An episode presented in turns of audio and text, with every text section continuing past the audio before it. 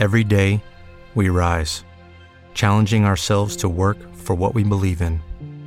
At U.S. Border Patrol, protecting our borders is more than a job, it's a calling. Agents answer the call, working together to keep our country and communities safe. If you're ready for a new mission, join U.S. Border Patrol and go beyond. Learn more at cbp.gov/careers.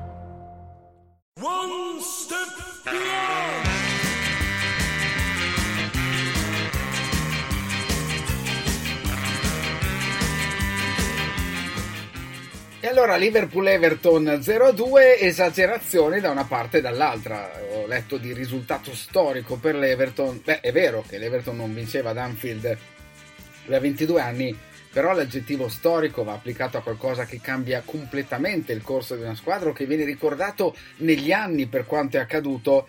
E io suppongo che gli stessi tifosi dell'Everton per primi si augurino che questo non sia un risultato storico perché vuol dire che ne- seguiranno altri che certificheranno ancora di più la crescita della squadra. Da parte Liverpool ho letto addirittura di contestazione online a Jürgen Klopp e qua non siamo nel grottesco, siamo ancora più in là.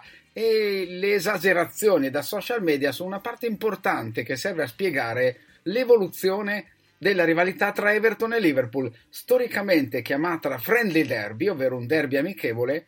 E allora, è uno stereotipo. Gli stereotipi hanno sempre qualche fondamento nella realtà, ma bisogna anche analizzarli bene per non ripetere a pappagallo cose dette da altri senza andare poi a investigare come sia la realtà. E chi ha ascoltato questi podcast sa benissimo che il compito da fare è questo, andare oltre lo stereotipo, non ripetere mai quello che hanno detto altri solo perché lo hanno detto altri, ma andare a verificare anche tramite altri che abbiano però fatto un'operazione di indagine ben fatta. Allora, friendly derby.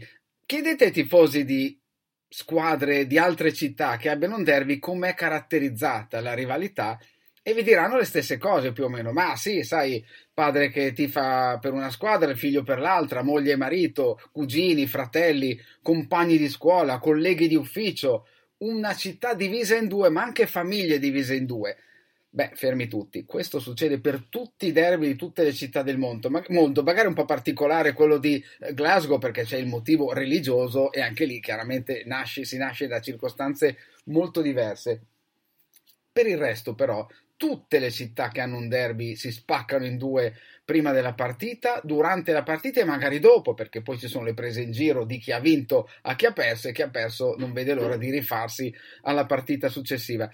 Quello che ogni derby ha veramente di specifico non è questo tipo di caratteristiche, ma la circostanza in cui il derby stesso nasce.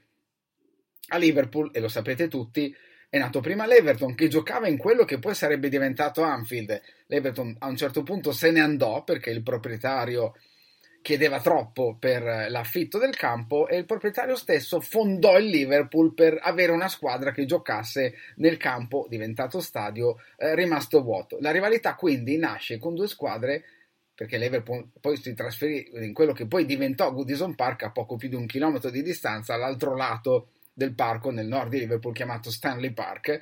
Allora lì non c'è una questione di quartieri diversi, di lati diversi della città, che c'è magari in altre rivalità. Ricordiamo Manchester con il City che era nato in una zona, trasferito in un'altra, stadio che era Main Road, quindi nella zona sud, poi adesso è diventato la zona appena a nord-est del centro, quindi anche lì è cambiato qualcosa. Everton-Liverpool quindi stessa zona della città e quindi chiaramente una rivalità che non poteva nascere su binari di contrapposizione geografica. Una rivalità che, e qua torniamo al discorso di prima, ovvero anche gli stereotipi, soprattutto quelli ripetuti fino alla noia, hanno un fondamento di verità. Beh, insomma, di, ami- di amichevolezza ce n'è stata parecchia, di friendliness, di amicizia tra le due squadre ce n'è stata parecchia e si è vista in tante occasioni. Per andare a tempi relativamente recenti, perché parliamo di squadre fondate prima ancora, eh, ricordiamo soprattutto l'Everton dell'inizio del XX secolo e adesso siamo nel 2021, andando in tempi relativamente recenti, dicevo, settembre 1981 muore a 68 anni Bill Shankly, l'allenatore che dagli anni 60 aveva contribuito alla rinascita del Liverpool, o per certi versi anche alla nascita, perché Liverpool veramente da tanto tempo non era una squadra rilevante, era stata anche in seconda divisione. Shankly muore a 68 anni il corteo funebre passa davanti a Belfield. Belfield il, era il centro tecnico di allenamento dell'Everton, tra l'altro non lontano dalla casa dello stesso uh, Shankly che era a West Derby, nella zona di West Derby. I giocatori dell'Everton, sapendo che sta per passare il corteo funebre, interrompono l'allenamento e si schierano per rendere omaggio al feretro che passa. Eh, Shankly fu poi cremato e le ceneri sono state sparse sulla Coppa, il celeberrimo settore dei tifosi del Liverpool, dietro la porta di destra per chi guarda le immagini televisive. La cosa interessante è questa, che quando era allenatore a pieno titolo del Liverpool, eh, Shankly non era stato particolarmente benevolo nei confronti dell'Everton. Due frasi storiche, frasi obiettivamente ingenerose, ma che hanno contribuito a creare anche l'immagine, al di là dei grandi risultati ottenuti. Una la sapete, se il Liverpool giocasse nel giardino di casa mia, io chiuderei le tende per non vederlo. L'altra frase era qui a Liverpool ci sono due squadre, il Liverpool e la squadra riserve del Liverpool, chiaramente ingenerose perché l'Everton è una squadra di poveretti, ma era una ottima squadra, semplicemente meno vittoriosa del Liverpool in quegli anni, ma che comunque avevano contribuito a fare di Shankly l'uomo immagine della rinascita del Liverpool. Bene, Shankly aveva avuto qualche problema dopo il ritiro dalle scene nel 1974. Si era stufato dello stress del calcio ma non si era stufato del calcio, aveva continuato ad andare a Melwood, il centro di allenamento del Liverpool,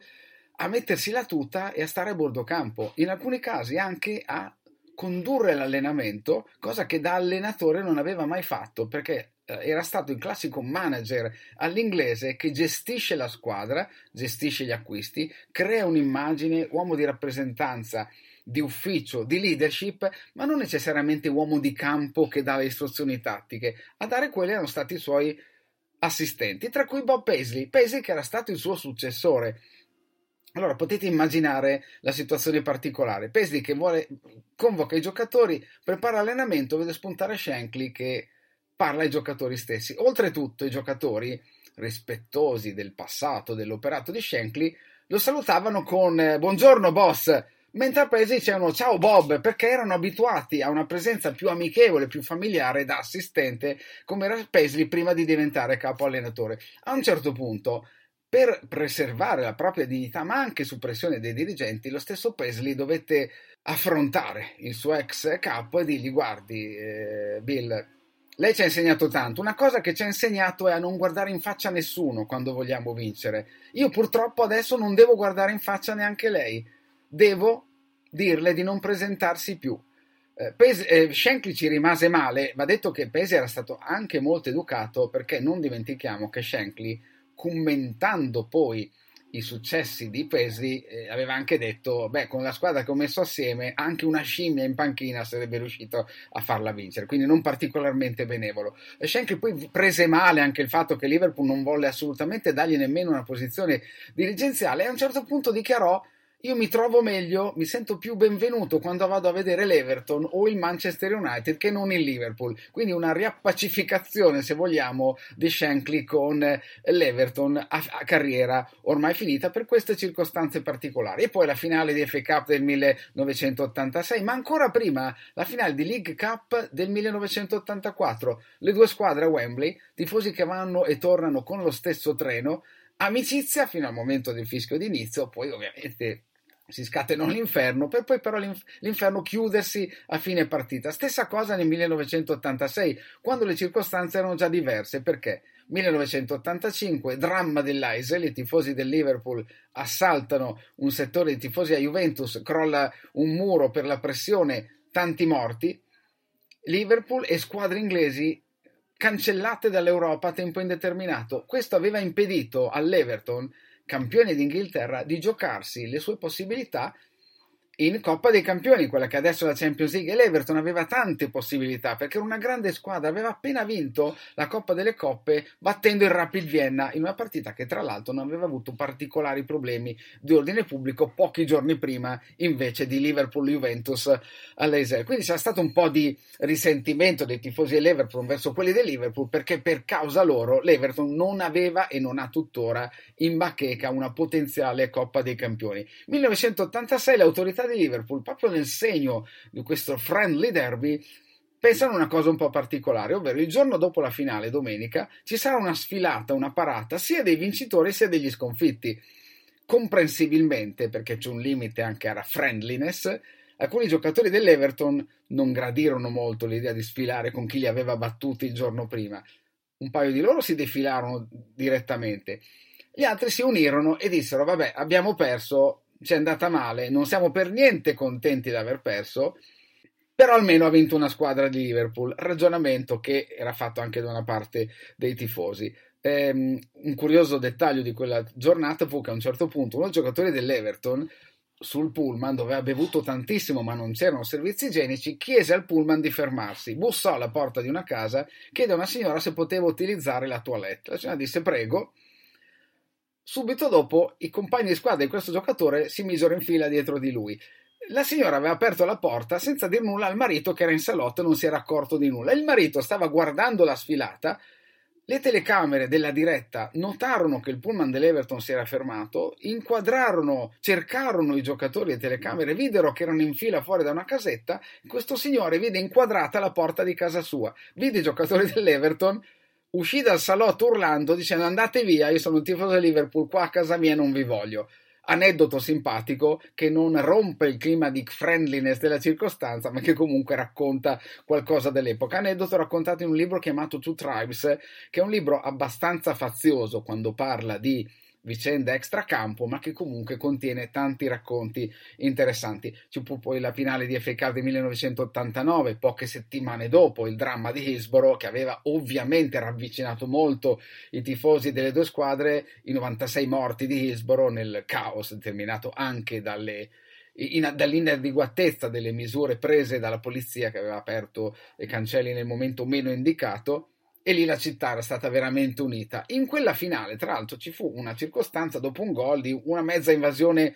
di campo non vista molto favorevolmente dagli spettatori a casa perché si parlava di due squadre toccate, soprattutto uno, ovviamente Liverpool, da una tragedia di ordine pubblico e vedere che c'era un'invasione di campo non passò molto favorevolmente all'opinione pubblica. E questa è una cosa da ricordare per quello che diremo dopo. Quindi finali unite, tifosi mescolati in quella finale di FA Cup e si vedono. Temple University is ranked among the top 50 public universities in the U.S. Through hands-on learning opportunities and world-class faculty, Temple students are prepared to soar in their careers. Schedule a campus tour today at admissions.temple.edu/visit. Occasione di gol potete anche vedere sullo sfondo risultanze mescolate negli ultimi tempi, eh, soprattutto se pensiamo a quanto accaduto all'andata della partita del 2-0 di Anfield, la partita finita 2-2 a Goodison Park, il contrasto tra Jonathan Pickford, l'uscita avventata su Virgil van Dijk, l'infortunio, il legamento crociato che se ne va, qualche settimana dopo si infortunano anche Joe Gomez e Joel Matip, il Liverpool perde giocatori, deve usarne altri fuori, ruolo, fuori ruolo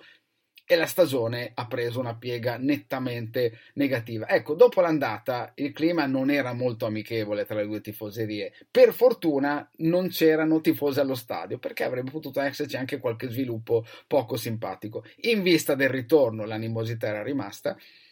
E un dettaglio che ci porta al discorso social media che ho fatto prima è a metà di questo decennio, del decennio precedente, insomma 2015, un giornalista americano andò a Liverpool per cercare di capire cosa fosse questo friendly derby.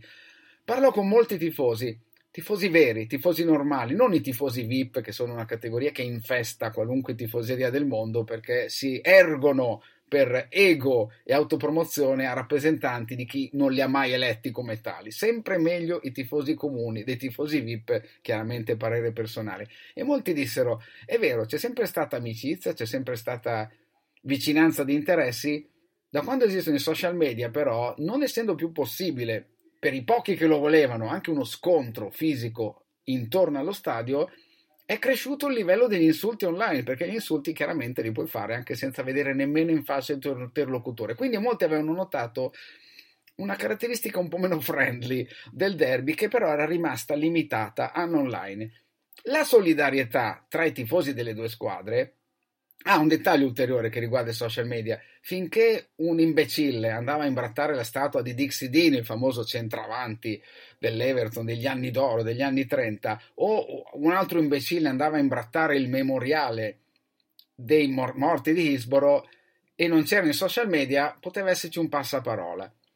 Da quando ci sono i social media, chiaramente basta che uno scatti una statua, una foto alla statua imbrattata e dopo un po' lo sanno tutti. E il gesto magari di un imbecille singolo diventa i tifosi dell'Everton o i tifosi del Liverpool, creando animosità che non è il caso, ovviamente, di mettere in campo. Quindi anche questo è parte di una assenza in alcuni momenti di friendliness, di amicizia nel contrasto. Le due tifoserie sono unite spesso per orgoglio della città di Liverpool contro il mondo esterno, mondo esterno che per tanto tempo ha visto Liverpool come una città deprecabile.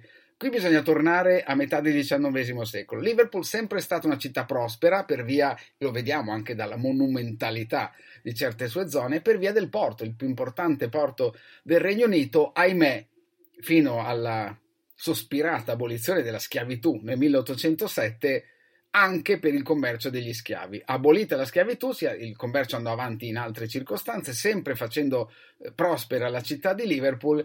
A metà però del XIX secolo ci fu un elemento fondamentale, la famosa carestia in Irlanda, un milione di irlandesi arrivò a Liverpool, la maggior parte proseguì per gli Stati Uniti, che anche se erano fatti diversamente come numero di stati, come composizione geografica, erano però enormi, avevano tantissimi spazi, potevi arrivare con centinaia di migliaia di persone e quasi nessuno se ne accorgeva se andavi in certe zone degli Stati Uniti.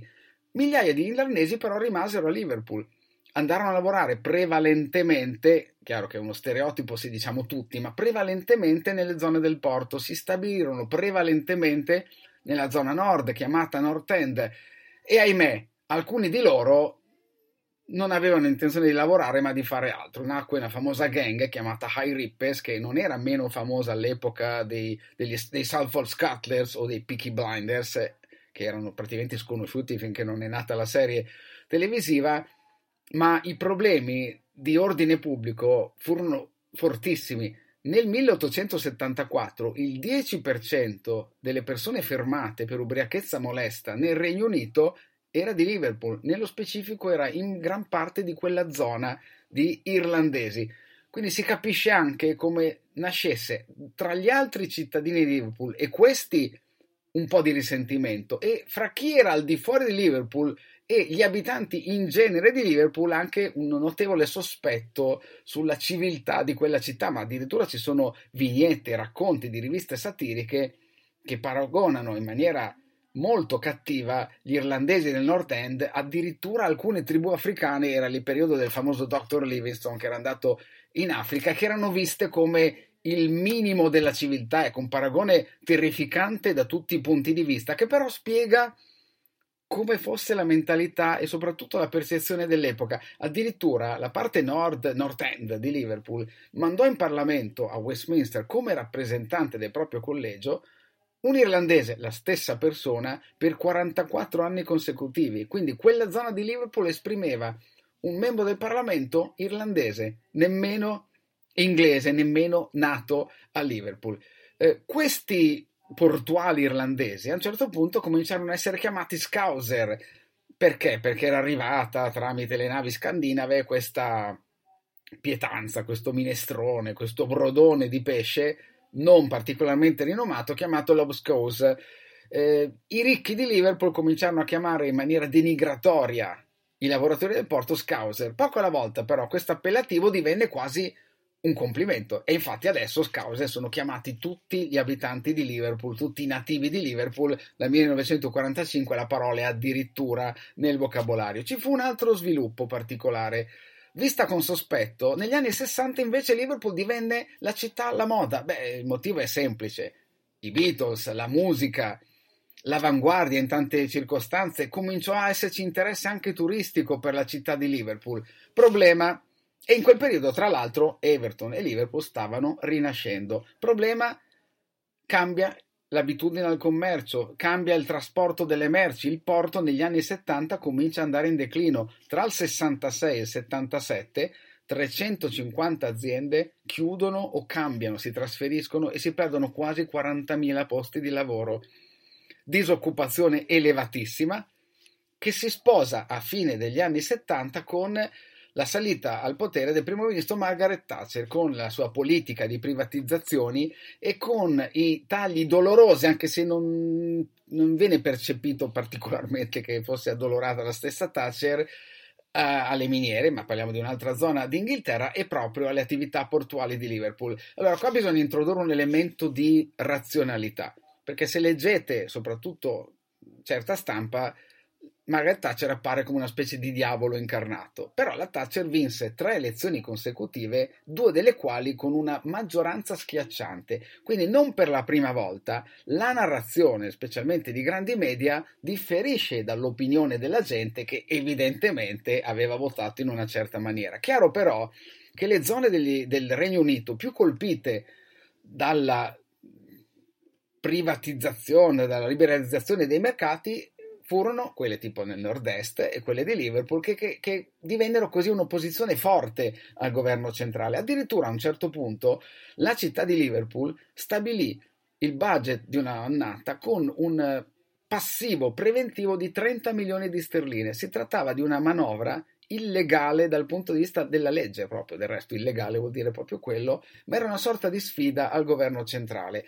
E allora si creò un'animosità della città di Liverpool verso il governo centrale e il resto d'Inghilterra e un sentimento contrario, il resto d'Inghilterra che guardava Liverpool come una città ribelle di, di, poveracci, una città di ladri, una città di disoccupati che sbarcavano in un'area in qualsiasi maniera probabilmente illecita. Questa non era necessariamente la realtà, ma era certamente la percezione. Nel 1982 un quotidiano scrisse Liverpool andrebbe recintata e bisognerebbe pagare il biglietto d'ingresso per andare a vedere come rischia di essere il futuro d'Inghilterra se lasciamo che certe cose continuino a accadere, certe cose ovvero eh, poco polso verso la criminalità, ad esempio, punto di vista particolare, punto di vista se vogliamo eh, fazioso, ma che rifletteva quello che pensavano tanti inglesi. E anche per questo motivo che poi ci fu la reazione contraria, chiaramente, inno nazionale alle finali di Coppa d'Inghilterra, non particolarmente gradito dai tifosi di Liverpool e di Ever- dell'Everton che si sentivano